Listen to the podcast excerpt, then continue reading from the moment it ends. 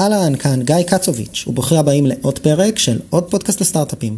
בפרק הזה ראיינתי את עמיחי ניידרמן מחברת נים, שעושה משהו די מגניב בשימוש, תוך שימוש בטכנולוגיה, ואני אנסה להסביר, אני מקווה שאני לא עושה פה עוול לחברה, אבל בגדול היום אם אתם אה, מטופל או מטופלת במערכת הבריאות האמריקאית, אז בהתאם לסוג הטיפול שקיבלתם, סוג הביטוח שיש לכם, המאפיינים שלכם ועוד שלל משתנים שונים, הרופא או המטפל שלכם הוציא איזשהו דוח, שאותו הוא מעביר לגופי הביטוח או חברות הביטוח הפדרליות הפרטיות בארצות הברית, ובהתאם לזה אה, וסוג הדוח שבעצם נוצר מהטיפול, נוצר קוד חיוב.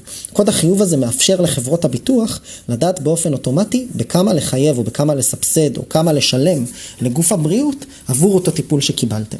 ועבור התהליך הזה שקורה בין המפגש בין מטופל למטפל בגוף בריאות אמריקאי, לבין השלב שבו חברת או גוף ביטוח משלמים על הטיפול הזה, בעצם נקרא קידוד, כאילו מקודדים את הטיפול. ובעצם מה שהיום עושים זה שיש תעשייה שלמה של מקודדים שיושבים, עוברים על הדוחות טיפול של הרופאים והמטפלים ומכינים מה שנקרא קוד חיוב, שאותו הם שולחים לחברת הביטוח בצורה אוטומטית, ואז בעצם החברת ביטוח יודעת כמה הטיפול עלה וכמה לשלם. ומה שנים עושה זה היא לוקחת את כל הדוחות האלה ומייצרת קודי חיוב באופן אוטומטי, תוך שימוש כמובן ב-AI וטכנולוגיה מתקדמת וכדומה. חברה מאוד מגניבה, אם הצלחתם להבין, למרות ההסבר הקצת אה, יבשושי, שבעצם פוגשת את התווך שבין אה, בינה מלאכותית או למידת מכונה אה, למערכת הבריאות לרפואה דיגיטלית וביטוח. החברה הזו גייסה כבר מעל 40 מיליון דולר. ומעסיקה עשרות עובדים בישראל ובארצות הברית וצומחת מאוד מאוד. ואת עמיחי לקחתי לא רק כדי לדבר איתו קצת על מערכת הבריאות האמריקאית וההזדמנויות בחברות ביטוח, אלא גם כדי לדבר קצת על הצעדים הראשונים שלו בהקמת החברה והרקע הצבאי שלו ש, ששירת אותו מאוד בימיו הראשונים כיזם. אז איך נראו הלקוחות הראשונים והגיוסים הראשונים וגיוס העובדים הראשונים.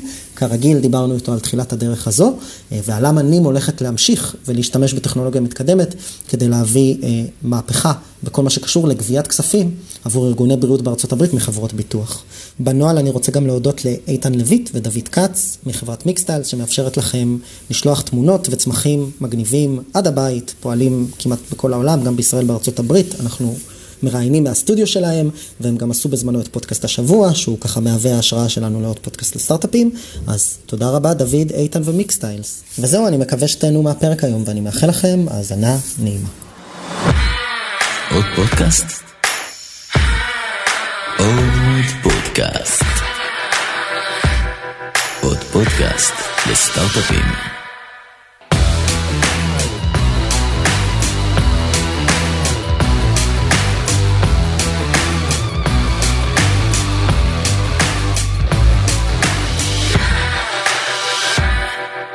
טוב, בוקר טוב. בוקר טוב. חיים, מעניינים. אה, מצוין. יופי. אז uh, נראה לי, נתחיל כמו שהבטחנו שנתחיל. תספר שנייה למאזינים ולמאזינות על עצמך ועל מה זה נים. Uh, בטח, בכיף. אז אני עמיחי ניידרמן, בן 32 uh, מתל אביב. אני המנכ"ל ומייסד של נים, שבעצם אנחנו חברה שפותרת זה בעיה נורא ספציפית לשוק הבריאות האמריקאי. כאילו אין לזה שום קשר לישראל בשום צורה. לפעמים זה קצת מפתיע אנשים, בגלל זה תמיד אני מספר קצת על הרקע של עצמי. Uh, כדי שאנשים יבינו בכלל איך הגענו לתחום הזה. אנחנו בעצם פותרים את הבעיה של איך בתי חולים, או בעצם כל מי שנותן שירותים רפואיים בארצות הברית, מקבל כסף מחברות ביטוח בארצות הברית. כי כולם יודעים, לפחות מכירים סיפורים שבארצות הברית כל החברות אה, ביטוח פרטי, כאילו כל המערכת בריאות האמריקאית היא פרטית לגמרי, או כמעט פרטית לגמרי, וגם מה שמכירים כזה, מדיקר, מדיקייד, הדברים הציבוריים, גם הם מתנהגים כמו חברה ציבורית, אה, או פרטית, סליחה, אה, לגמרי. ובעצם... כשאתה בא לבית חולים או לרופא לקבל היום, אני אגיד בתי חולים כי סתם יותר קל להגיד את זה, אבל כשאתה בא לבית חולים כדי לקבל טיפול רפואי, מישהו צריך לשלם על זה בסופו של דבר, ובדרך כלל זה יהיה חברות ביטוח. עכשיו, החברות ביטוח, יש איזו בעיה מאוד גדולה איתן, בגלל שהן חברות פרטיות, שיש להן אה, משקיעים, חלקן נסחרות בבורסה, ו... והמטרה שלהם זה להרוויח כסף בסופו של דבר. ומהצד שני יש לך את הבתי חולים, שחלקם הם גופים פרטיים שיש להם משקיעים, חלקם גם נסחרים בבורסה, והמטרה שלנו זה להרוויח כסף. אמ, אז אמ, יש ביניהם איזה ניגוד אינטרסים, לא, לא קטן אפילו, די גדול למען האמת. למה הכוונה? שהגופים האלה מצד אחד רוצים לעשות כסף, להרוויח כסף. ומצד שני, אם אתה מסתכל על מערכת ציבורית פחות פרטית כמו המערכת כאן, אז יש את האינטרס של לקוח הקצה, של לקבל את הטיפול הכי ראוי. גם לאו דווקא הכי יעיל, זה מה שאתה מתכוון. כן, מבין, אתה אפילו אתה אמרת לקוח, זה בארץ לא יגידו, לא יקראו לך לקוח, אתה חולה. אתה נכון. פציינט, בארצות הברית יקראו לך לקוח למען האמת. אוקיי. ורופא... אתה רואה, כבר התאמתי את עצמי לרוח הדברים. והם אומרים, קוראים אפילו לרופאים providers, הם נותנים לך שירות, הם נותני שירות שם. ו... אז בגלל שיש את הניגוד אינטרסים הזה, ושכל אחד מנסה למקסם על הרווחים שלו, אז החברות ביטוח לא מוכנות סתם, אתה לא יכול סתם לשלוח להם דרישת תשלום עכשיו על איזה עשרת אלפים דולר ולקוות שהם ישלמו אותה כי ככה, כי בא להם לשלם את הכסף. או הם מאוד סומכים עליך שנתת להם את הדרישת תשלום המדויקת. הם רוצים לדעת בדיוק מה, מה, על, בעצם על מה הם uh, משלמים, לפני שמכניסים את היד לכיס הם רוצים משם איזה שקל אפילו, או דולר. ומצד שני, הם לא ממש רוצים גם לקרוא, כאילו דרך להבין מה קרה לחולה זה לקרוא את המכתב שחרור של החולה, בטח ראית פעם, השתחררת מיון או היית אצל רופא משפחה, אתה מקבל כאילו מכתב שחרור כזה. נכון. ושמסכם את כל מה שקרה, רשום את הגיל שלך, מה, על מה התלוננת, מה הרופא חשב, מה הוא מצא, ואיזה תרופות נתנו לך, מרשמים וכולי. הבעיה שהחברות ביטוח לא רוצות לקרוא את כל המכתב הזה כי הוא יחסית ארוך בדרך כלל. הוא מלא בטקסט וגם צריך מישהו עם ידע רפואי כדי לקרוא אותו. ומישהו כזה, נגיד רופא, אחות, זה, זה, זה די יקר להעסיק אותם כדי לעשות את זה. וגם הרופאים מהצד השני לא רוצים, להיות, לא רוצים לשלוח את המכתב שחרור שלהם לחברות ביטוח, כי עכשיו החברות ביטוח יכולה לקרוא את המכתב הזה ולהגיד, אתה יודע מה, אנחנו מסתכלים על מה שעשית פה, דעתנו, דעתנו היית צריך לעשות משהו אחר. ובעצם במקום קצת, אה, במקום בעצם להתלונן או לערער על היכולות בילינג אה, אה, של הרופא, מערערים על היכולות הרפואיות. בדיוק. אז גם על, הרופ... על הדיאגנוזה. בדיוק. או על התהליך הרפואי שהוא עשה. שהוא ניסה המון המון תהליכים, המון פרוצדורות ו... כדי לאבחן את החולה, ובסוף הוא עשה, הוא הצליח לעשות את זה בצורה הרבה יותר קלה. בזבז המון כסף בתהליך. אז גם הרופאים לא רוצים כך לחשוף את, ה, את התיקים האלו, את השיטות עבודה שלהם. אז מה שהחברות ביטוח מקבלות, הן חייבות די לראות מה, מה קרה, אז הן מקבלות בעצם רשימה של אה, קודים, זה נראה כמו מק"טים. יש ממש קוד לכל הבחנה וכל טיפול היום בארצות הברית. זה נקרא ICD ו-CPT, לא, לא כזה משנה לזכור את השמות האלו, אבל יש לך, יש לך קוד לכל הבחנה ולכל טיפול. זאת אומרת שאם שברת... רק תחזור על, על הראשי תיבות, ICD ו-CPT. כן. אוקיי. ו... אולי אני אזכור את זה במהלך הפרק. אפילו זה נהיה יותר מורכב, יש ICD-9 ו-ICD-10 ו-CPT-4. עכשיו אני כבר בטוח לא אזכור את זה. בדיוק. אבל אה, שימים שקצת משתמשים בזה בארץ, אם אי פעם תפתח אה, תיק, את הגיליון הרפואי שלך, אתה תוכל לראות שהקודים האלו מסתובבים פה. משתמשים בהם לצרכים אחרים בארץ, אבל זה גם נמצא בשימוש. אז אני רק רגע עושה ריקאפ ככה למי, ש... למי שאיתנו.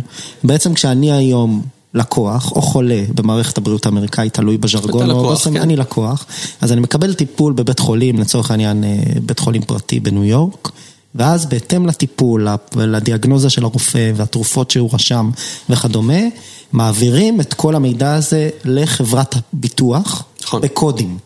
בדיוק. וזה כדי לייצר איזשהו תהליך שבו חברת הביטוח יכולה לשערך כמה עלה כל הדבר הזה.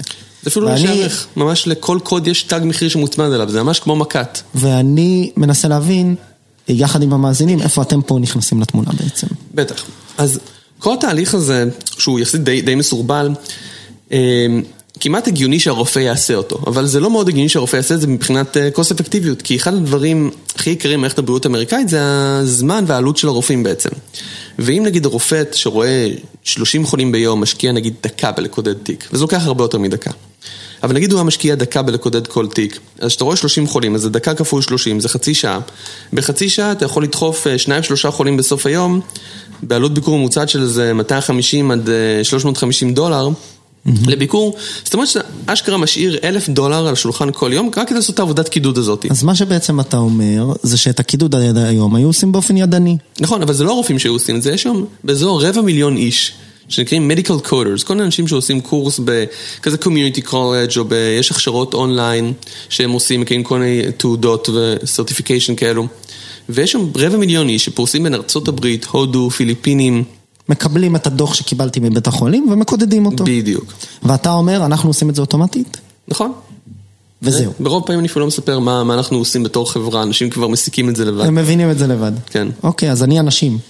כן, גם אני חושב שלרוב המשקיעים לא סיפרתי אף פעם מה נראה מה אנחנו עושים. זה כזה, אני מספר את הבעיה, וזה כמעט די ברור ש...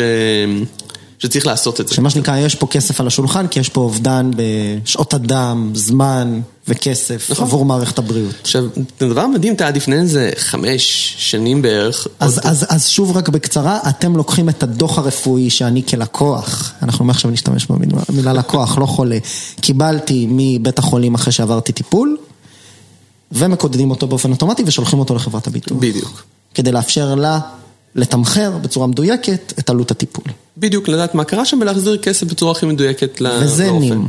מתי הקמתם, קצת נתוני מסגרת, אה, מתי הקמתם, מייסדים, עובדים, גיוסים, מה שאתה יכול לספר? בטח, קמנו לפני שלוש שנים פחות או יותר, שלוש שנים וחודשיים, אבל מי סופר? אני סופר. לא, ראיתי במערכת ה-HR שלנו שהיו פתאום איזה שני עובדים שהיה להם כזה free years in the company לפני איזה חודש וקצת. ששורדים הראשונים. כן. לא, זה נורא נורא נחמד. ואז אה, קמנו לפני שלוש שנים, אה, היום אנחנו כבר כמעט, כמעט 70 עובדים, אה, פרוסים בין ארצות הברית וישראל, אנחנו עכשיו גדלים כל הזמן, בדיוק אה, אני טס שבוע הבא לפתוח את המשרד שלנו בניו יורק. בהצלחה. אני מקווה. שעד שהפרק ישודר, המשרד ייפתח אה, בהצלחה. אה, כן. ו- וגיוסים קצת, מה שהיה עד עכשיו ומה שאתה יכול לספר?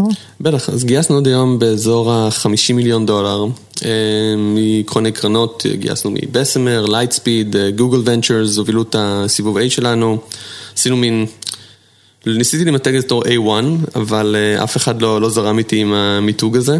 הראונד שהוא יהיה A1. אה, עוד, אה, או עשינו עוד ראונד ישר חודשיים אחרי ה-A שלנו. אני, אני, אני עם ויולה ונצ'רס, הם הוציאו ממש לא מזמן דוח, לא יודע אם ראית, אחת הכותרות שלו זה שאין משמעות לאותיות יותר. זהו, זה הכותרת, אין משמעות לאותיות. נכון, יש, סי, פשוט- יש סידים של 20 מיליון דולר עכשיו, ויש איים של 100, ויש גם כאלה שהתנרמלו למה שפעם, אין משמעות. נכון, תראה, אז גם, A1, קיבלת, מבחינתי אתה A1. כן, אבל לא הצלחתי לשכנע אף אחד אחר בזה. אני זוכר שאמרו לי בבורד כזה, well, you know, usually an A1 is smaller than the A, um, not like two times bigger, and כן, טוב, בס- בסוף היה לי, היה לי דיון על זה, אנחנו לא ניכנס לזה כי זה קצת ניטי גריטי של איך נראים סיבובים, אבל בסוף גם בטח בכל סיבוב אתה מוציא קלאס שונה וכדומה וכדומה, אז יש פה כן השלכות, ובסופו של דבר אם קיבלת את הקלאס השלישי וכו' וכו' וכו', אז, אז מן הסתם אתה מרגיש שאתה השקעת בסיד ולא ב-A1, אז זה בסדר. כן. אז, אה, אז טוב, אה, מי ששמע את זה תתעלמו, ולא הבין כלום, תתעלמו, אתם יכולים לנתק את הפרק. אה, עמיחי, בוא, בוא, אחלה של דבר שאתם עושים. אני רוצה שנייה לשאול את השאלה הכי obvious בעיניי, בסדר? ואני חושב שהרבה חושבים על זה גם. איך בכלל מגיעים לעולם הבעיה הזה ולרעיון הזה, שהוא יחסית רחוק, לנו יש כמה חברות שפועלות בתחום הבריאות הדיגיטלית בפיוז'ן, אני לא ניכנס להם.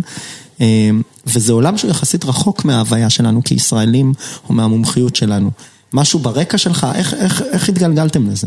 בטח. אז הרקע שלי זה אולי הדבר הכי פחות קשור בעולם לזה. זה רקע מקומי. מאוד, אז אני בכלל הייתי בצבא כמעט אה, עשר שנים. רק כזה 8200, ה- לא יודע, קלאסי, סטנדרטי, אה, בעיקר עושה סייבר. אז אה, לא נראה שום דבר ברקע שלי הכשיר אותי לעשות את זה, אבל אה, אשתי היא מנתחת אה, באיכילוב, ואני זוכר שהיא התחילה לעשות אה, מחקרים, אז היא סיפרה לי על איך היא עושה את המחקרים שלה, איך הם... אה, איך הם, בעצם איך היא עובדת, מה שיטות עבודה שלה, ולי זה נראה נורא מוזר בתור... בתור מי שרגיל מהצבא שאפשר לעשות אוטומציה לדברים, כי לי שאיך היא עוברת על תיקים באופן ידני, אחד אחרי השני, צריכה לקרוא אותם.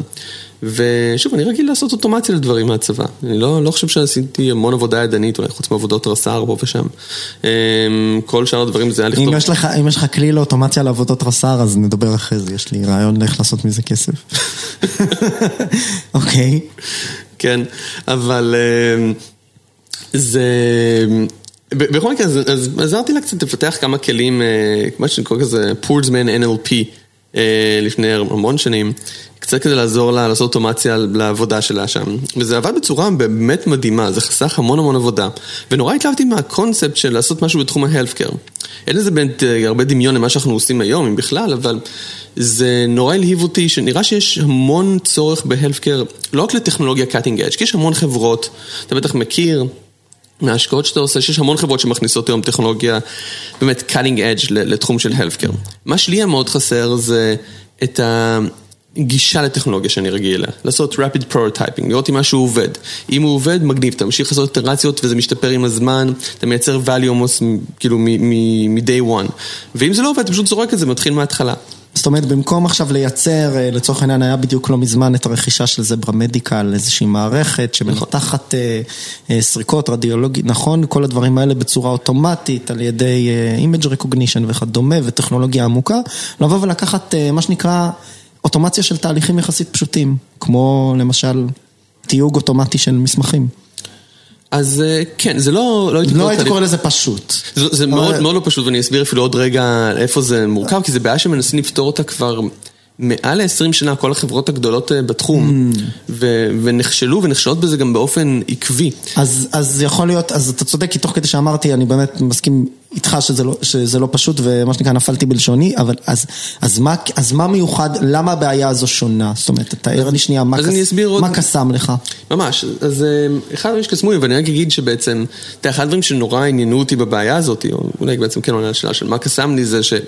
לעשות rapid prototyping שאתה עובד בהלפקר זה בעיה מאוד גדולה. כי אם אתה עושה טעות, מישהו יכול למות. כאילו אם הזכרת את זברה, אם הם עושים טעות בהבחנה שלהם, או חברה שנותנת, אה, שעוזרת לרופא לקבל החלטות, ואתה עושה טעות, אז מישהו יכול עכשיו אה, למות. זה נמדד סטטיסטית, כן. ונכון, אבל אתה לא היית רוצה להיות, ב... לא היית רוצה שינחמו אותך ויגידו, טוב, אה, אתה בסטטיסטיקה. לא, מה, ש... מה שאני אומר זה שממש אפשר למדוד, האם לאחר שימוש במערכת שלך, מה שנקרא, אנחנו רואים יותר מקרים או פחות מקרים. נכון, אבל עדיין, אם יש את הטעויות, אתה, אתה חוטף את האש, ואז צריך לעבור אישורי FDA, וצריך לעשות המון ניסויים, זה לוקח המון המון זמן. Mm.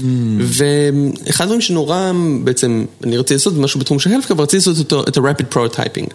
זה מה שתמיד משך אותי, לעשות דברים מהר, זריז, לראות, כאילו לעשות איטרציות מהירות. כדי לפתח את המוצר, וזה בעיה שכמעט בלתי אפשר לעשות אותה בהלפקר הקלאסי. אתה אומר לא, אז עכשיו אני מבין, אז כאילו לא בצד הקליני של הדברים, אלא יותר בצד התהליכי, ה-back office. בדיוק, זה נקרא, בארצות זה נקרא revenue cycle management, או rev cycle, או RCM, עכשיו הבנתי. ובתחום הזה אתה עדיין צריך להגיע לאותה רמת אה, הבנה של ידע רפואי, אתה עדיין צריך לייצר תוצאות באותה רמת איכות, אבל אה, אם אתה עושה טעות, אם אני עושה טעות היום כחברה, אף אחד לא ימות, אולי מישהו יאבד את הבית, כי אנחנו בדיוק נחייב אותו פי 50 יותר, אבל אף אחד לא ימות מזה. יהיה טעות ב billing. בדיוק. ועוד אפשר גם לערער על זה, אבל לא תתקבל שום החלטה רפואית כרגע, על סמך הנתונים שאנחנו מוציאים. וזה בעצם אומר שלא צריך לעבור אישורי FDA, הרבה יותר קל להראות ROI, הרבה יותר קל לעשות פיילוטים ככה, מכירות הרבה יותר מהירות, ו... ככה בעצם נכנסנו לתחום הזה, וזה בעצם דבר נורא נחמד, כי פתאום מהר מאוד יש לנו גישה להמון data, וצריכים לצבור הרבה לקוחות בצורה הזאת. זו אמירה מאוד מעניינת, שההסתכלות הזו בעצם על העולם הרפואי, לא רק מול הזווית של הלקוח או החולה, כמו שאנחנו קוראים לו, שבו בעצם יש תהליכים שהם דורשים אישורים קליניים, כי אתה מגיש לו תרופה, או מתערב בהליך רפואי שפוגש את הסיגויים שלו לחלות או להבריא, אלא בתהליכי ה-back office, מה שנקרא, בתהליכים מאחורי הקלעים, של הקשר בין גופים רפואיים לגופי ביטוח. ואתה אומר, שם יש לי מקום לעשות עבודה מוצרית לין סטארט-אפ פרסה. אני משחרר משהו, בודק אם זה עובד, מטייב, אני לא צריך ללכת ל-FDA כל פעם ולקבל אישור. בדיוק. הבנתי. עכשיו, הרעיון הזה שהגיע מאשתך, מה, מתי אתה מבין אחרי שירות צבאי, בתוך כדי, שאתה, שאתה הולך לנסות לעשות מזה משהו? אז זה הרעיון לא הגיע מאשתי, אבל זה כן הרעיון, לפחות, להיכנס, להיכנס להלפקר. זה, זה מה שמאוד משך אותי. אה, כן השתחררתי, עבדתי קצת בכמה חברות סייבר, זו חברה אוסטרלית גם, שהם Azimuth, שממש היא הוקמה על ידי מי שכתב את הספר שכל ההכשרות שלי בצבא בסייבר, בעצם הוא כתב אותן, הוא כתב את הספר. אז אה, היה לי את המזל לעבוד אצלו. אמ, ראיתי פתאום איך חברה עושה אקזיט בכמה מאות מיליונים, ולמי שאין equity גם אה, לא מקבל מזה שקל. אמ, ולא נורא, אני רואה אותו, היום כל יום אני רואה את התמונה של הבוס שלי ב... ביאכטה באוסטרליה. נראה שהוא נהנה מהחיים אחרי האקזיט. אבל אמ, אז עבדתי באמת תקופה יחסית קצרה אה, בחברה הזאת, ומאוד מהר החלטתי שאני רוצה להקים משהו של עצמי. אה, התחברתי עם אה, חבר מאוד טוב מהצבא, אדם, שהוא גם היום, גם השותף שלי וה-CTO. הכרנו אחד את השני, שירתנו ביחד, הוא גם פיתח לי את כל התשתיות שעבדתי בהן בתור חוקר, והחלטנו, ובאותו זמן הוא בדיוק סיים את התואר השני שלו בלשנות חישובית, וחיפש את משהו בתחום של, נקרא לזה NLP, בתחום של הבנת שפה. ואמרתי, תקשיב, גם אני מאוד רוצה לעשות משהו בתחום הזה, עשיתי איזה כמה, באמת, POCים נורא קטנים כאלו, וזה תחום שנורא מושך אותי. Let's do something together. ו... ולשנו קסמה מאוד הבעיה של הקידוד האוטומטי. איך הגעתם אליה בכלל? זה פשוט מחפשים, קוראים, מנסים להבין קצת pain points בתחום ה-healthcare. ממש ישבתם בבית, פתחתם גוגל ואמרתם הנה, הנה... אתה מדברים עם אנשים, מה מפריע, ואתה שומע שאחד הדברים, במיוחד שנדבר מול אמריקאים, הנושא של קידוד חוזר כל הזמן, או בכלל הנושא של איך הם גובים כספים. וכשאתה מדבר עם רופאים, אז הם יודעים שככה הם מקבלים את הכסף, לפי הקודים האלו. וזה ממש נקודה, מה שמעניין בקידוד, בגלל זה אמרתי מקודם שזה לא משהו נורא פשוט, זה אפילו בעיה די מורכבת. זה בעצם הנקודה ש... יש את הנקודה שהרופאים כותבים את המכתב הרפואי שלהם, את הסיכום ביקור. וזה מכתב שמיועד לרופאים שאמורים לקרוא אותו, זה מסמך קליני לגמרי. ואיכשהו צריך לעבור ל back office, שזה כל נקרא לזה הרואי חשבון, האנשים שמתעסקים ב billing, שיודעים איך לחייב אותך, על מה לחייב אותך, על איזה ביטוח לשלוט. כן, רשימת קודים ועלויות, כן. אבל זה לא רק הקודים, יש גם כל כך הרבה עבודה, בארצות הברית זה שוק של 3.6 טריליון דולר שמוציאים בשנה על הלפקר, הם מוציאים באזור ה-600 מיליארד דולר בשנה על רק ה-back office הזה, מה שנקרא revenue cycle, רק על לגבות הכספים, הם מוציאים 600 מיליארד דולר בשנה. זה סכומים משוגעים. וזה תהליכים ארוכים, מורכבים, זה מתגלגל גם אחרי זה על החולה, זה, כי בגלל שהם ככה ארוכים זה גם לפעמים מפתיע את החולים, שהיית במיון בארצות הברית, שנתיים אחרי זה אתה מקבל פתאום דרישת תשלום על 60 אלף דולר, למה? כן. זה כמו הרשויות פה בארץ. אבל שם זה הפך להיות בעיה הרבה יותר גדולה. בארץ אתה מקבל את זה אולי... שנתיים אחרי שנסעת באיזה כביש, אתה מקבל דוח על 40 מיליון שקל, מעבר כן. באדום. אוקיי, אז סבבה, אז, אז הגעתם לבעיה, התחלתם לדבר ממה שאני מבין כזה בין השורות עם, עם רופאים, עם גופים מדיקליים וכדומה, כדי להבין שיש פה באמת בעיה אמיתית. איך יוצאים? אמרת שאחד מהדברים שהכי קסמו לך זה הסייקלים המהירים בתוך האירוע הזה. כן. איך אתה, מה הדבר הראשון שאתם בונים? אם בכלל בניתם משהו, אולי הלכתם לגייס כסף קודם. לא, אז עשינו את זה בגישה מאוד אנג'ינירית כזאתי. אנחנו קודם כל נבנה את ה... נוכיח לעצמנו שאנחנו יכולים להיות מוצר שעובד, וגם בחרנו טכנולוגיה מאוד מאוד שונה. כמו שאמרתי, אדם הוא בלשן חישובי. עכשיו, רוב החברות NLP ששומע עליהן, כולם עושות אותו הדבר בדיוק. וזה גם אחת הסיבות שכולם נכשלו ב-20 שנה האחרונות בלעשות את מה שאנחנו עושים בעצם. כולם ניסו לקחת Machine ו-Deep Learning, שזה אחלה שיטות. הם, יש להם המון use cases טובים, פה זה יש להם איזה כמה בעיות, הן לא מגיעות לרמת דיוק מספיק גבוהה, וגם הן שיטות סטטיסטיות או כאילו black boxיות בעצם. אז אתה יכול נגיד גם לאמן את המודלים הכי מדויקים בעולם, אבל כשאתה עובד בשביל הבתי חולים, קצת אה, נגד החברות ביטוח, ואני עושה פה earth coding, למי שבעצם לא יכול לראות חוץ אה, ממך פה, אבל אה, אבל כשאתה קצת נגד החברות ביטוח, אם אתה עכשיו שולח דרישת תשלום על 20 אלף דולר, וההסבר היחידי שלך למה אתה מבקש את הכסף זה... כי זה האלגוריתם אמר. יותר אלגוריתם אמר, המחשב אמר לי. כן. ואתה לא יודע להסביר למה המחשב אמר לך את זה, אתה די בבעיה. ובעצם חברות ביטוח לא מוכנות לשלם על כאלו דברים. ויותר גרוע גם באות לעשות לך אודיט אם יגלו שכבר הם שילמו לך בטעות על כאלו, שאם איזה Machine Learning בטעות קודד בשבילך בשנים האחרונות. וזה חסמים מאוד גדולים שהיו. ואנחנו לקחנו גישה מאוד שונה, ואני לא חושב שזה באמת יהיה מעניין להיכנס פה כרגע לאיך אנחנו עושים את זה, אבל אנחנו לקחנו גישה בלשנית חישובית אה, קלאסית. כל העובדים שלנו בחברה הראשונים, הם, אה, מה העובדת הראשונה שלנו? אה, היא בלשנית חישובית, כל העובדים הראשונים בלשנים חישוביים או רופאים עם רקע חישובי חזק, או כאילו מדעי המחשב בדרך כלל. אה, ובנינו מנוע בלשני חישובי, שהיתרון הגדול שאנחנו מקבלים זה א', זה רמת דיוק מאוד מאוד גבוהה.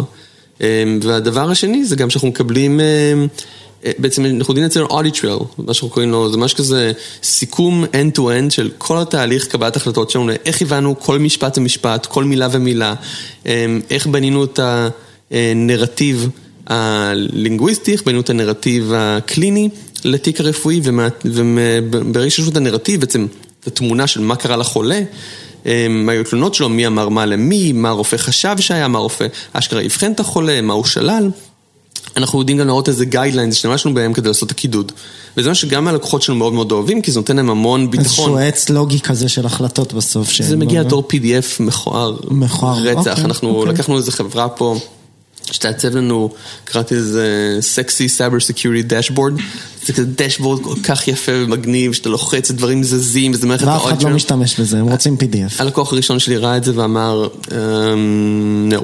הוא צריך משהו שהוא אמר לי שהוא יכול to print, stick an envelope and send to the payers and tell them to suck on it. זה הייתה הדרישה מהלקוח הראשון. אז זה מה שנקרא לא לפתח דברים שהלקוח לא ביקש, לפני שאתה יודע שהוא צריך את זה. בדיוק, product זה חשוב, מי שמקשיב, product זה חשוב, ואנשי product שואלים את השאלות הנכונות. למדנו את זה בדרך הקשה.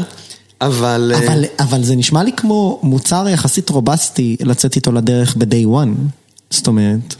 אז נכון, אז החלטנו אותה שאנחנו נתחיל להתמקד בסגמנטים מסוימים. אנחנו מתמקדים היום בעיקר בחדרי מיון ו-urgent care. בארצות הברית שוק ענקי בפני עצמו, וגם אחד מהקשים, עכשיו הרבה פעמים גם שואלים אותנו, איך בכלל בחרנו את זה? אז תמיד אני מציע לאנשים שאני יכול לספר להם את ה-bullshit story and the true story. זה עכשיו שאלה אליי? אני יכול לספר לך את שניהם. אוקיי. זה ה bullshit story. וננסה לנחש מה מהם הוא. כן, סבבה, תנסה לנחש. אז ה bullshit story זה, אפשר לראות, אתה מסתכל על כל מיני מחקרים כאילו של Gartner, ויש חברות שיותר נוחות בתחום ה healthcare, אז יש לך משמעות יותר ביקורים בחדרי מיונים בארצות הברית, הם גדלים יותר מהר מהגידול באוכלוסייה. למה? כי אמריקאים, הרופא משפחה שלך בארצות הברית יכול לא לטפל בך אם אין לך ביטוח רפואי. חדר מיון לא יכול. אז מלא אמריקאים הולכים לחדרי מיון, כי אי אפשר למנוע מהם טיפול שם. זה לא טיפול מתמשך, אבל בעצם הופכים את החדרי מיון לרופא משפחה שלהם. בעלות פי 50 יותר גבוהה, אבל שילכו לחפש אותם אחרי זה. לפחות בזמינות, כן. בדיוק.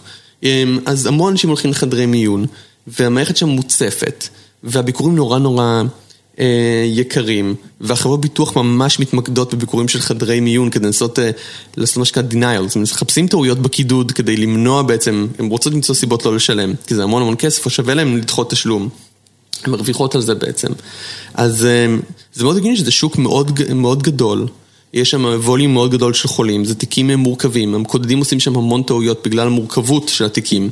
כי זה לא ביקור רק רגיל בדרך כלל אצל רופאי משפחה, זה בחדר מינוס עוד הרבה יותר בדיקות מעבדה, כי יש שם את כל הציוד, אז כבר השתמשו בו. אז טיפולים הרבה הרבה יותר מורכבים, הרבה יותר קשה לקודד אותם. חברות ביטוח הרבה יותר מתאמצות למצוא טעויות גם כן מהצד השני. זה מה שנקרא סיפור מהצד האנליטי של המרקט. בדיוק, אז מבחינת ניתוח שוק זה, זה שוק שגדול, גדל, יש שם ניד אמיתי, ומוכנים לשלם על זה גם הרבה מאוד כסף. ואז במציאות? אני הלכתי לכנס.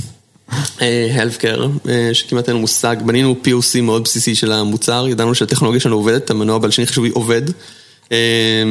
בערך, ויצאנו, אני הלכתי לאיזה כנס, ופשוט החלטתי שאני אדבר כמו יזם ישראלי עם כל מי שנמצא בכנס הזה, פחות או יותר. כל מי שנראה לי פוטנציאלית יכול להיות לקוח פוטנציאלי, והצלחתי לתפוס איזה מנכ"ל של חברה מאוד מאוד מאוד מאוד גדולה. ו... חברה בשם Scribe America, חברת בעצם scribing הכי גדולה בארצות הברית, זה בעצם חברה, scribing זה מאוד דומה ל... אם אתה מכיר את ורביט, זה בעצם בן אדם שבארצות הברית יושב ליד הרופא ומתמלל את כל השיחה, הוא בעצם זה שכותב את התיק הרפואי, בדרך כלל זה סטודנטים לרפואה שעושים את זה.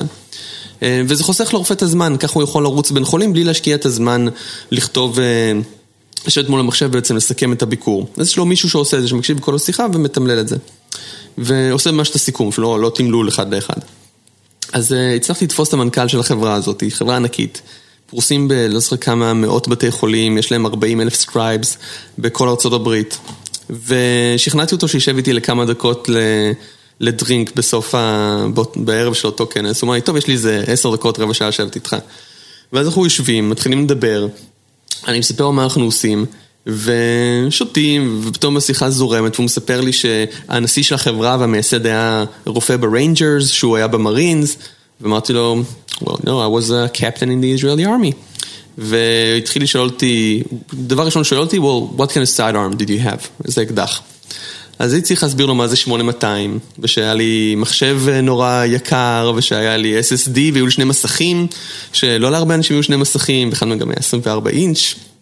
ואז הוא פשוט אמר לי, וואו, we're not to sign anything with you until you come to my house, we drink scotch and shoot guns. ושבועיים אחרי זה הייתי ב-rural ג'ורג'יה, וכזה מחוץ לאטלנטה, עם המנכ"ל של החברות בבית שלו, ויורה בפחיות בירה, שתינו... פגעת? לקח קצת זמן, אבל כן. אוקיי, יפה. זה... skill קצת חשוב, אתה אומר. האמת היא, עם ה-AR... כדי לקדם עסקים ב-mid אמריקה. עם ה-AR-15 זה ראיתי הרבה יותר טוב. זה גרסה כזאת אזרחית של M16, אז ההכשרה הצבאית, הקורסון כן עזר. וככה חתמנו את החוזה הראשון שלנו בחברה, חוזה די גדול. והחברה הזאת היא פשוט חברה שהפעילות הכי גדולה שלי בתחום של חדרי מיון, של emergency department או ED. וזה הוביל אתכם למה שנקרא הראשוני שלכם. אז אתה אומר בסוף המציאות חזקה יותר מכל ניתוח שוק של גרטנר. אני רוצה לשאול, העסקה הזו, הכנס הזה, באיזה שלב הייתם בחברה? הייתם כבר אחרי גיוס? היה מוצר? לא היה מוצר. והייתה POC של טכנולוגיה, וגם היה מאוד חשוב לי פשוט להגיד לו, תקשיב, זה המצב שלנו. כן. והוא אמר לי, תקשיב, אני נורא, באמת, הוא אומר שהוא נורא העריך את ה-candid, את ה-candor שלנו, שכאילו לא, לא באתי אליו עם בולשיט, שאנחנו נעשה הכל, ואנחנו יכולים לעשות הכל, ואנחנו הכי טובים. והוא ממש סיפר לי שגם מתחרה שלנו שבא וניסה, כן שניסה לעשות זה עם Machine ו-Deep Learning, שניסה בגדול to bullshit אותו. כדי לקבל ממנו דאטה כדי לאמן את המודלים שלו. כן. הוא אמר לי, תקשיב, והוא פשוט, הוא מסביר שהוא לא אוהב את הבן אדם הזה, שהוא שונא אותו, שהוא ניסה לענות אותו, הוא אמר לי, אני ממש נהנה שהיית פתוח ואמרת לי בדיוק באיזה מצב אתם, ואני רוצה לעבוד איתכם. מאז גם נהיינו חברים אישיים, עשינו PR ביחד, ובאמת הם לקוח נהדר. הייתם אחרי גיוס? בנקודה הזאתי, סגרנו את הגיוס, לא פתחנו חשבון בנק עדיין. אני זוכר את זה כי... כמה היה הגיוס הראשון? הגיוס הראשון עשינו seed של שישה מיליון דולר. אוקיי. אבל באותה נקודה אנחנו, הכסף אני חושב שלא נכנס עדיין לבנק, ואני טסתי לווגאס והרגיש לי לא נעים, עוד לפני שסגרנו את הכל שאנחנו, שאני אהיה במלון על הסטריפ, אז לא יודע אם אי פעם היית בווגאס, זה מלון לא על הסטריפ. הייתי. ב-35 דולר בלילה. לא חוויה נעימה, כן, כזה מוטל סיקס. לא, לדעתי אפילו הייתי משהו יותר גרוע. זה היה שם, אני זוכר את זה עד היום, כי לפעמים לוקח עובדים מהחברה, שאנחנו נוסעים לווגאס לכנסים, אני תמיד מסיע אותם ליד המקום הזה. אתה מראה להם, פה, פה, אני, פה אבא גדל. משהו כזה, כן, כי יש שם חנות שעדיין קיימת, שהם מוכרים שם בגדים לפי משקל. קנית פעם, נגיד, 4 קילו מכנסיים? לא. אז כן, אז חנות שצמודה למלון, מוכרים שם בגדים לפי משקל. הבנתי שזה נורא פופולרי. אמריקה. אז זה פופולרי לבגדים יד שנייה גם בארץ, אבל... אני הייתי מאוד מופתע, כאילו. אני לא מכיר את הקונספט הזה, אבל אני לא אתפלא על כלום. יש, ככה, אני רוצה, אז אחרי שקצת תיארנו מה אתם עושים ומה המצב כרגע, ונראה שהדברים יחסית ברורים, ואיך הגיע הלקוח הראשון, שזה באמת מורק מעניין. אני הייתי כן רוצה לקחת אותך שנייה יותר במובן הממשי של המילה לתחילת הדרך, לא רק לרעיון, אלא אולי לאיך נראו הגיוסים הראשונים של, של, של הכסף, של עובדים, אתגרים שחוויתם בתחילת הדרך, דברים שאתה רוצה ככה לשתף מהחוויה האישית שלך. בטח, אז תראה, כשהתחלנו, לקחנו את הגישה הכי טכנולוגית שאפשר לחשוב עליה, של... קודם כל נבנה את המוצר, נבנה טכנולוגיה, ואז אולי נלך, ונלך לגייס, וניקח את הזמן שייקח. ועשינו את זה, השקענו איזה כמה חודשים לבנות טכנולוגיה עד שזה משקיע. איזה אנג'ל אמר, מה, אתם לא צריכים את זה, אתם לא צריכים עוד שום דבר, אתם צריכים רק מצגת, יש לכם מצגת? אמרנו, לא, אין מצגת. זאת אומרת, אתם צריכים מצגת. אמרתי לו, טוב, אנחנו נסיים את ה-POC שלנו, ואז אנחנו נתחיל לעשות.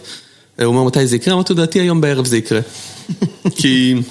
אנחנו די קרובים לחבר, אני עבדתי על חלק אחד במערכת, אדם השותף שלי עבד על חלק אחר, וידענו שרוצים לחבר את ה-API בינינו. באותו יום. הוא אמר לי, טוב, אם אתה אומר שזה יקרה היום, זה בטח יקרה עוד איזה חודשיים, וגם אז זה לא יעבוד. ובאותו ערב שלחתי לו הודעה, טוב, זה עובד. הוא אומר, אני רוצה לראות. הוא הגיע עם השותף שלו באותו יום, או יום אחרי זה, ראו שזה עובד, אמרו, טוב, אנחנו רוצים להשקיע. ואז פתאום נכנסנו למוד הזה של, אוקיי, נראה שזה הופך להיות אמיתי, משני חבר'ה שיושבים כזה בגראז' פחות או יותר. זה פתאום מישהו אומר שהוא רוצה לשים כסף על זה. זה היו אנג'לים מוכרים? איך הגעתם אליהם? לא, זה לא היו אנג'לים מוכרים. זה כזה מחברים, גם הבן אדם הזה נפגשתי איתו ספציפית עם אותו משקיע, כי הוא רצה לדבר איתי על השקעה אחרת שהוא מסתכל עליה. בתחום הסייבר, ואיזה חבר המליץ לו לדבר איתי שאני אעזור לו, סתם, שאני אוכל לתת לו טיפים לחברה, או על מה לבדוק בחברות סייבר. ו... ואז סתם ישבנו לארוחת צהריים, וסיפרתי לו מה אני עושה, והוא אמר לי, טוב, רגע, עזוב את החברה הזאת שאני מסתכל, זה נשמע הרבה יותר מעניין. בוא נדבר רגע עליך. ו... וככה בעצם התחלנו לאסוף איזה כמה אנג'לים, וכל אחד מביא איזה חבר שלו, פתאום גם זה מגיע לקרנות מהר. ובהתחלה גם לא היה לי מושג מה זה, מה זה קרנות. אני זוכר אפילו שישבתי פה לדעתי הקרן הראשונה שישבתי איתה זה מה שהיה במשרד פה ליד.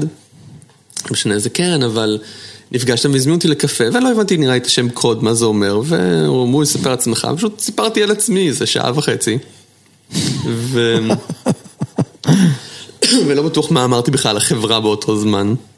באמת לא, לא הבנתי את הקונספט, הייתה קרן אחרת שבסוף גם השקיעה אצלנו הרבה כסף, קרן מאוד מאוד מאוד מאוד מאוד מאוד מוכרת בעולם. לא, לא, לא, לא יחשוף את זה, אבל לא יודעת בכלל מי הם, לא היה לי מושג, כי אני הייתי בצבא, אז בגדול מה שלא קרה אצל השכנים שלנו פה. אויבים לא... מעבר לים. בדיוק. לא, לא ידעתי מה, לא הכרתי את זה, אז הם קבעו להיפגש איתי, ו... וואי, לא רוצה לנסוע להרצליה. אז ביטלתי את הפגישה, ולא יודעת מי הם. בדיעבד, אחד האנג'י אומר לי, רגע, כזה, well, the only VC we should consider is, וכאילו, אמר לי את השם הזה, וכזה אמרתי, רגע, שמעתי את השם הזה פעם, התחיל לעבור על המיילים שלי.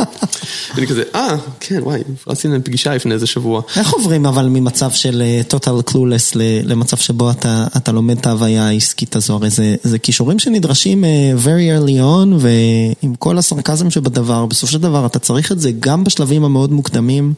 לדעת לשחק את המשחק, לדעת לנהל סבב גיוס, אני מניח שיש מקרים של יותר מזל משכל, אבל בסוף כנראה עשית סט של פעולות שגרמו לדבר הזה להתכנס. אני חושב שהדבר הכי טוב ש... שקרה זה גם שהבאנו משקיעים מאוד טובים סביבנו. כאילו גם מבחינת אנג'לים, אנשים שהרגשנו ברמה האישית שהם מענץ'.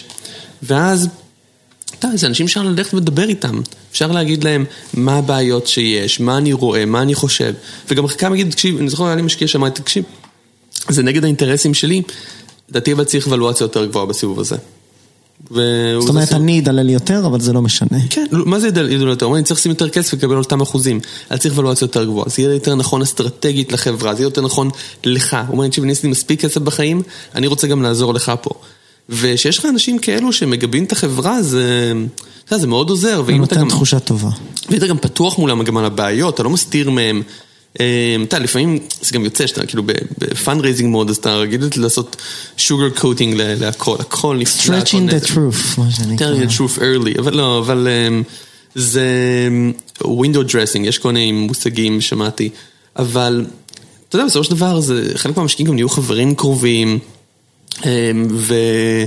גם אתה נחמד שחלקם, אתה גם חלקם זה אנג'לים שעשו כסף מהאקזיט הראשון שהם עכשיו מכירים חברה שנייה, גם לחלקם יצא לי פתאום לעזור להם לגייס כסף לחברות הבאות שלהם. כאילו להיות ממש אקטיבי בגיוס שלהם ולעבוד איתם על ה-pitch. וזה, אתה יודע, כי באמת הגענו לרמת פתיחות מאוד מאוד גבוהה. היום עם חלק מהקרנות, מי שאמרתי לו לילה טוב אתמול זה שותף מגוגל ונצ'רס שהשקיע אצלנו. רומנטי. מאוד, אבל... ומדברים על זה שהוא יצא לגלמפינג בסוף שבוע ואני הייתי בים המלח וזה ככה ולהחליף חוויות והוא מת לבוא לישראל. כי באמת הגענו לרמת פתיחות שם, מדברים על החברה, יודעים מה עובד, מה לא עובד. חושבים ביחד. ואז, אתה יודע, נגיד, בא קרן נגיד השקיעו אצלנו בסיבוב A, טייגר, לא יודע מי זה טייגר בהתחלה, זה נשמע לי שם נורא מוזר לקרן.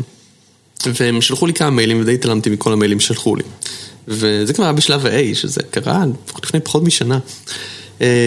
ואתה יודע, פתאום כאילו נדבר עם משקיעים, כן, ופנו אליי טייגר, שלחתי להם כזה, דוד, אחת הקרנות הטובות בעולם. אוקיי, ספרו לי, אם כדאי להכניס, לא כדאי להכניס אותם, מה צריך, מה ככה, על מה כדאי לדבר. וזה ממש עבודה שהתחלתי לעשות עם המשקיעים שלנו.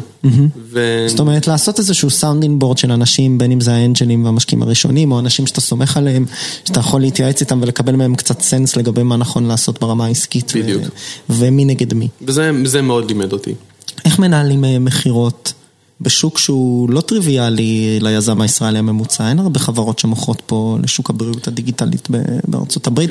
בוודאי לא לתווך שבין... גופי הבריאות לחברות הביטוח, שהוא נשמע לי כמו תווך, to say the least, יחסית מאתגר. מאוד מאתגר. אז איך עושים את זה ב-scale, אם בכלל?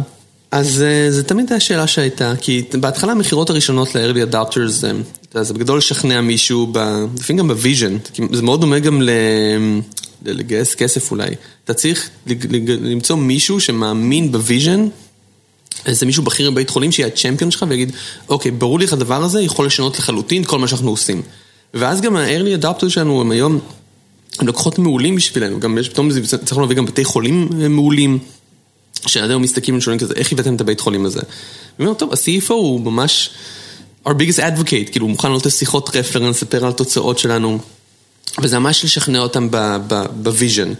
אה, ולהיות גם פתוח איתם, לא, לא לעשות להם overselling משוגע. כזה כן, כבר הכל עובד, מחר זה יעלה לאוויר. כי מהר מאוד אתה תשרוף, אם זה לא ככה, אתה תשרוף את הקשר הזה mm-hmm. תוך שעות אפילו. אז אה, זה בעצם להיות מאוד כן איתם. היום, במיוחד שאנחנו גדלים עכשיו, זה דורש באמת אה, גישה אחרת.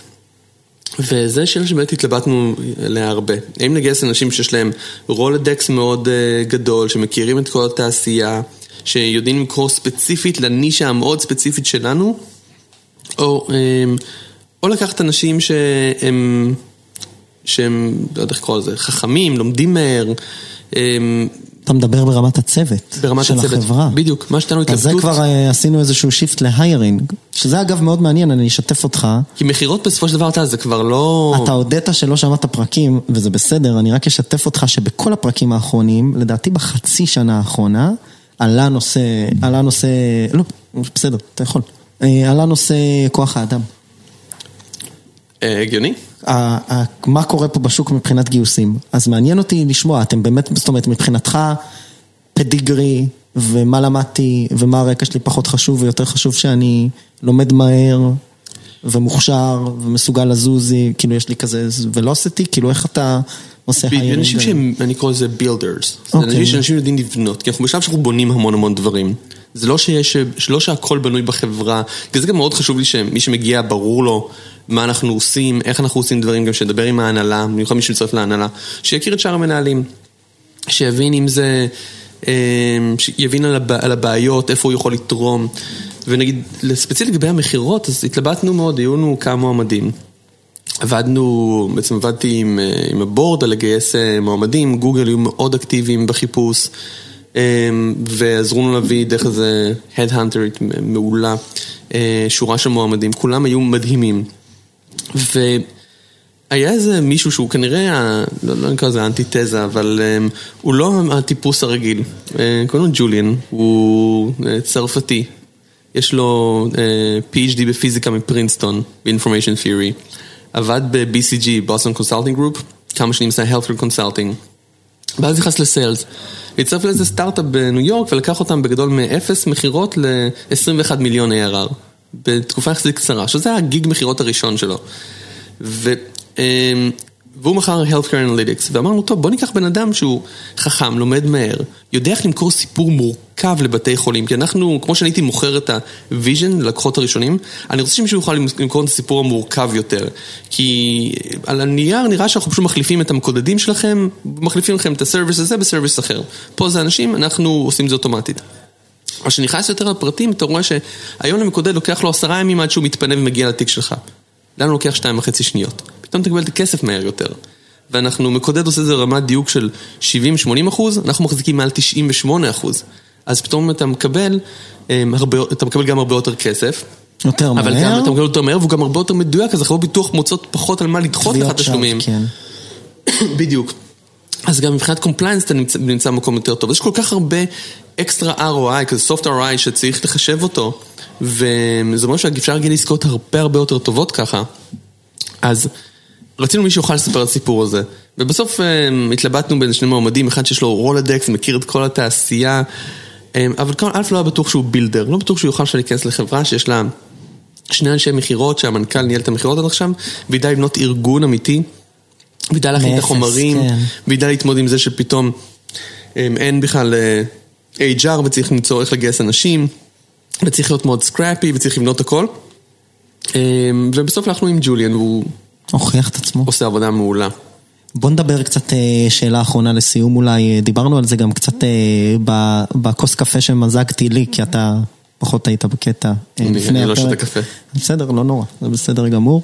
אה, פשוט מהרגל מהצבא לקשקש על כוס קפה, אז אם הצד השני לא שותה, אז לפחות שאני אשתה.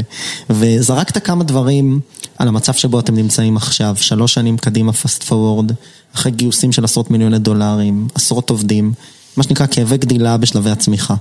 איך נראה ההבדל בין היום-יום שלך בתחילת הדרך לאיך הוא נראה היום, עם מה אני מתמודדת, ואולי גם כמה מילים על לאן זה הולך. בטח, אני, כל פעם אני חושב, ברגע שפתרנו איזה בעיה מסוימת, אני יש לי איזה, אני קורא לזה סלאמפ, איזה יומיים שאומר, איזה כיף, פתרתי את הבעיה. זהו, נגמרו הבעיות. בדיוק, ואז זה מייצר, הצלחנו, כאילו, אתה בנינו עכשיו ארגון מכירות טוב? מגניב. יש לנו ארגון מכירות, אני לא צריך להיות על שיחות מכירות באחת בלילה, לשכנע איזה בית חולים, לספר לו על זה, לתת את הפיצ'ים. ויש אנשים שעושים את זה, ועושים את זה כבר עכשיו יותר טוב ממני אפילו. פתרתי את הבעיה הזאת, איזה יופי. מה קרה? ה pipeline שלנו גדל פי איזה שלוש תוך רגע. ומתחילים להגיע לקוחות ורוצים פיילוטים. עכשיו, shit, צריך להתחיל לדלבר את הדברים האלו. צריך עכשיו לפתור איך אנחנו מגייסים יותר R&D, צריך לפתור HR, זה כאילו, אתה פותר בעיה, זה מייצר לך אינסוף בעיות אחרות לפעמים. שחלקם אנחנו מתכננים מראש, חלקם לא תכננו מספיק, וזה... אז היום יום שלי הוא, הוא, הוא משתנה כל הזמן. כאילו, פעם התעסקתי יותר בזה, עכשיו אני מתעסק משהו אחר. אני כל פעם זז לבעיה הגדולה החדשה שיש בחברה. אתה יכול קצת לתאר איפה, איפה נמצא השיפט? היום זה בעיקר בגיוס לקוחות, גיוס בורד, איפה, איפה זה, איך זה, גיוס זה, משקיעים, אה, כוח אדם? זה כמעט הכל מהכל עכשיו. זה, אני יכול להגיד שכרגע התעסקנו המון, אה, במיוחד אחרי הגיוס האחרון, בלבנות את האקזקיוטיב טים שלנו. הבאנו חברה שהיא מאוד אה, כזה R&D אוריינטד, מאוד מכוונת לפתח טכנולוגיה דיפ טק. אז אנחנו עד עכשיו, אז עכשיו שיש מוצר שעובד ועובד טוב, אנחנו רוצים בעצם להתחיל... סליחה, אנחנו רוצים עכשיו להתחיל יותר to productize את זה ויותר למכור, אז זה היה להביא את אותו Head of Sales, להביא את ה-Head of Product שלנו. לפתוח סניף בארצות הברית. בדיוק, לפתוח את הסניף בארצות הברית. עכשיו, פתאום סגרנו הרבה יותר לקוחות, נורא נורא מהר, הפיילוטים היו מוצלחים, הצלחנו לפתור את הבעיה הזאת, אז פשוט צריך לנהל את הלקוחות, שיט, צריך customer success, אז... שכרנו עכשיו גם, ולכל אחד אנחנו רוצים להביא, אני משתדל להביא אנשים מחברות אה, מעולות, או משהו כמו great companies, כי אני רוצה שהם יביאו את ה-DNA שלהם לחברה שלי. מה שעבד טוב בחברות שלהם, אני רוצה שהם יביאו את זה לחברה שלי. וכדי לגייס אנשים, זה גם לוקח הרבה מאוד זמן, ואתה צריך לעבור דרך הרבה מועמדים, אה, וצריך לזוז גם מהר. ולהיות uh, מאוד competitive, אז uh, הרבה מהעבודה שלי עד עכשיו התעסקה בעצם בגיוס של הצוות executive, שיהיה צוות מספיק חזק, שאני סומך עליו בעיניים עצומות, שידעו לקחת את כל הכסף שגייסנו, גייסנו משמעותי יותר כסף ממה שאנחנו ציפינו, וידעו לעשות את ה execution הכי טוב שאפשר. קצת לגבי אה, כמה מילים אולי לאן כל זה הולך, נראה לי לסיום, נים, החזון, קדימה. בטח, אנחנו... החברה גדלה, וזה דבר כיף. אנחנו רואים עוד לקוחות שבאים, והבעיה נהיית רק יותר מורכבת עם הזמן, גם השיטת קידוד נהיית כל הזמן יותר ויותר מורכבת. שזה די... אה, זה הופך את ה... דווקא, זה אתגר לנו, אבל זה אתגר הרבה יותר קטן ממה שזה, מהאתגר שזה סתם בפני אנשים. אז זה נהיה, מש... כאילו, נהיה בסדרי גודל יותר קשה לאנשים. ולנו זה נהיה טיפה יותר מורכב, אבל לא באותו רמת מורכבות שזה יותר מורכב לאנשים. זה לא keep up the pace, כן. לא, ואנחנו מקבלים עוד אה, לקוחות, חתמנו עכשיו אה, עסקה, אנחנו עדיין לא יכולים להגיד את השם של הלקוח, אבל אפשר לספר שזה אחד מארגוני רופאים הכי גדולים בארצות הברית. אנחנו עכשיו בתהליך של להעלות להם כמעט 300 בתי חולים, שזה משהו... כן, זה, זה משוגע, כמות פתאום דאטה שאנחנו נחשפים אליה עוד, והסוג דאטה, והכמות בתי חולים, וגם הלוגוים האלו, זה פשוט דבר אה, מדהים. אז אנחנו כרגע בתהליך של לבנות אה, חברה גדולה, ואחד הדברים מדהימים זה בגלל הגישה הטכנולוגית שבחרנו, אה, שהיא באמת מאוד מאוד שונה ברמה, במהות שלה, אנחנו מגלים שיש המון, נקרא לזה... אה, מוצרים נוספים שאפשר לבנות סביב, ה... סביב הטכנולוגיה הזאת, לא רק בתחום של הקידוד, כבר נכנסנו לתחום שעוזר לרופאים לשפר את התיעוד הרפואי שלהם. גם עוזרים להרוויח יותר כסף, מקטין פספוסים, גם מייצר תיעוד יותר טוב שיכול לשמש רופאים עתידיים. אז אנחנו מתרחבים עכשיו לתחומים גם שהם יותר אה, בצד הקליני, גם אה, עוד תחומים שיכולים לעזור לרופאים, שעוזרים גם לנו לייצר קידוד יותר מדויק, בזה שאנחנו עובדים עם הרופאים, שקרא יותר כזה client facing applications. ובעצם אה, גם חברות ביטוח התחילו לפנות לנו ורוצות לעבוד איתנו, גם הן מכירות את העובדה שבגלל שאנחנו יודעים להסביר את התהליך קבלת ההחלטות שלנו, אז הן מאוד סומכות על זה גם כן. בגלל זה אני עשיתי קצת air quoting לפני זה, כי אנחנו לא באמת נגד החברות ביטוח. אנחנו מנסים לעשות את זה הכי מדויק שאפשר, ולתת לרופאים את הכסף שבאמת מגיע להם, והחברות ביטוח מתחילות לסמוך על התוצאות שלנו גם כן. להבין שהכל הרבה יותר מדויק. בדיוק, הן רואות לנו במלא בתי חולים, אז אנחנו מתחילים להתרחב עוד ועוד לעוד תחומים. ו... וזהו בעצם, אנחנו עכשיו מאוד מגלים לאן אנחנו יכולים לקחת את זה. מגייסים עובדים? כל הזמן. אוקיי. אז אני מזמין את כולם להיכנס גם לאתר של נים, למי שרוצה. בטוח יש דף משרות, נכון? נכון. לא נכנסתי, אבל אני אעריך בזהירות שיש. גם יש, גם בארצות הברית, גם uh, בישראל, מגייסים לבערך כל דבר שאתה יכול לדמיין. אוקיי. עמיחי, תודה רבה לך על הזמן, אני מאוד נהניתי. תודה לך. זהו, נתראה בפרק הבא.